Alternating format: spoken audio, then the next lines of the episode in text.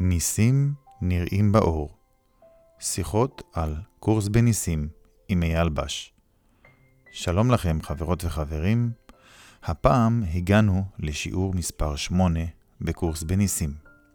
אבל לפני שנתחיל, אני ארצה לחזור ולומר שלא מספיק רק לקרוא את השיעורים, צריך לקרוא את ספר הקורס כדי ללמוד את המושגים ורעיונות העומדים מאחורי השיעורים הפשוטים הללו.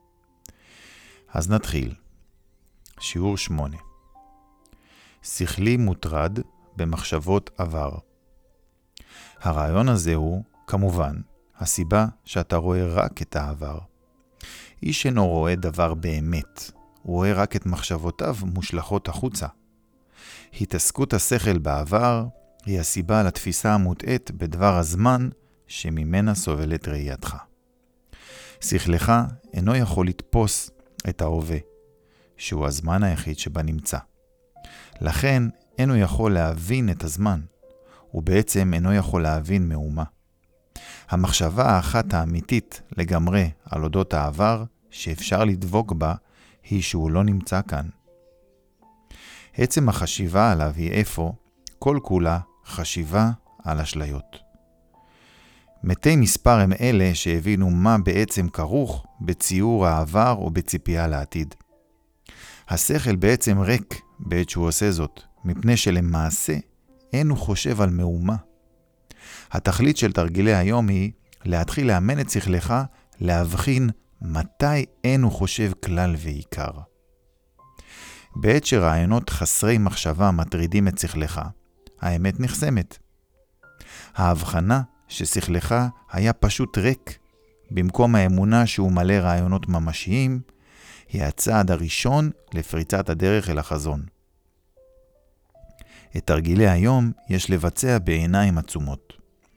שכן בעצם אינך יכול לראות דבר, וקל יותר להבין כי תהיה הבהירות שבה אתה יכול לצייר מחשבה אשר תהיה, אינך רואה דבר. תוך השקעת מאמץ מועט ככל האפשר, חפש בשכלך במשך הדקה הרגילה, ופשוט שים לב למחשבות שתמצא שם. לכל אחת מהן קרא על פי הדמות המרכזית או הנושא המרכזי שלה, ועבור למחשבה הבאה. לזמן התרגול, הקדם את האמירה, נראה שאני חושב על, אחר כך תן שם לכל אחת מן המחשבות באופן ספציפי.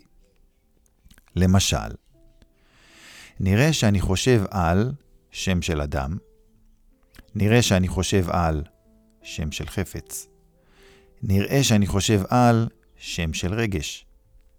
וכך הלאה, וסכם כך את זמן בדיקת השכל שלך. אבל שכלי מוטרד במחשבות עבר. תוכל לעשות זאת ארבע או חמש פעמים במשך היום. אלא אם כן תרגיש שהדבר מרגיז אותך. אם תמצא שהתרגיל מרגיז, שלוש או ארבע פעמים יספיקו. אבל אולי יהיה כדאי לך לכלול את רוגזך או כל רגש שיעורר רעיון היום בתוך עצם החיפוש בשכל. אז זה היה שיעור מספר 8, שכלי מוטרד במחשבות עבר, והתרגיל הזה הוא אחד מהשיעורים החשובים ביותר בהבנת הקורס כולו. ואני אגיד גם למה. מכיוון שהשיעור אומר לנו היום שהשכל שלנו בעצם ריק. זאת אומרת שהשכל שלנו אין בו כלום, שום מחשבה, שום מחשבה על נפרדות, ושום דימוי של גוף או צורה. ואם אנחנו כן רואים דימוי של גוף או צורה וכן חווים נפרדות, סימן שאנחנו מוטרדים במחשבות עבר, במה שלמדנו ומה שלימדנו את עצמנו, וכבר למדנו את זה בשיעורים הקודמים, אבל השכל שלנו באמת לא יכול להיות מוטרד משום דבר. אנחנו לא יכולים להיות מוטרדים משום מחשבה, כי אנחנו לא באמת חושבים את המחשבות האלה. החוויה המוזרה הזאת שאני חושב את המחשבות האלה, היא החלום. החלום הזה שבו אני חושב שאני נפרד מאלוהים, ולכן אני תופס את עצמי כנפרד ממנו, אני לא רואה אותו כאן, ואני רואה את עצמי כגוף, חושב שאני זה הגוף, מרגיל את עצמי לחיות כאן, ובטוח שכאן העולם הזה הוא הבית שלי. זה החלום. החיים האלה, כל כולם, מההתחלה עד הסוף, בתפיסה הזאתי, הם חלום. זאת לא האמת, כי האמת היא שהשכל שלנו הוא ריק ממחשבות. וזה מה שהתרגיל של היום מכוון אותנו לחזור אליו. קודם כל פנימה לתוך השכל ולא החוצה אל העולם, כי השכל הוא הדבר היחיד שקיים וממשי, והעולם הזה הוא השלכה, הוא אשליה. ומעבר לכך, לחזור ולהבין שהשכל שלנו במקור שלו ריק ממחשבות.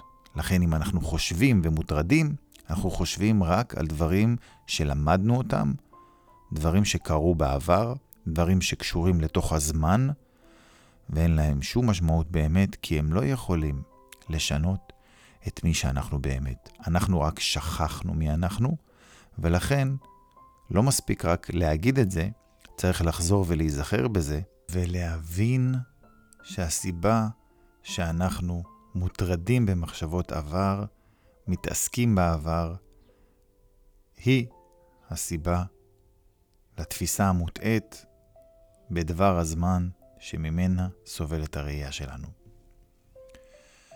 אז אני הייתי אייל בש, ואני מזמין אתכם להצטרף לקבוצת הפייסבוק שלנו, שנקראת ניסים נראים באור. זאת קבוצה סגורה, אז תגישו בקשה להתקבל ונקבל אתכם באהבה. בקבוצה תמצאו מאמרים, פודקאסטים, ותהיו חלק מקהילה שהולכת בדרך יחד חזרה הביתה. אל האושר והשלווה והשקט והרוגע, והאהבה האמיתית שהיא מה שאנחנו באמת. ואני רוצה לסיים במשפט שכתוב בספר הקורס, שהוא מרכיב ומכיל את כל הקורס כולו, והוא הולך ככה. אי אפשר לאיים על שום דבר ממשי. דבר שאינו ממשי, אינו קיים. בזאת שוכן שלום האלוהים. תודה.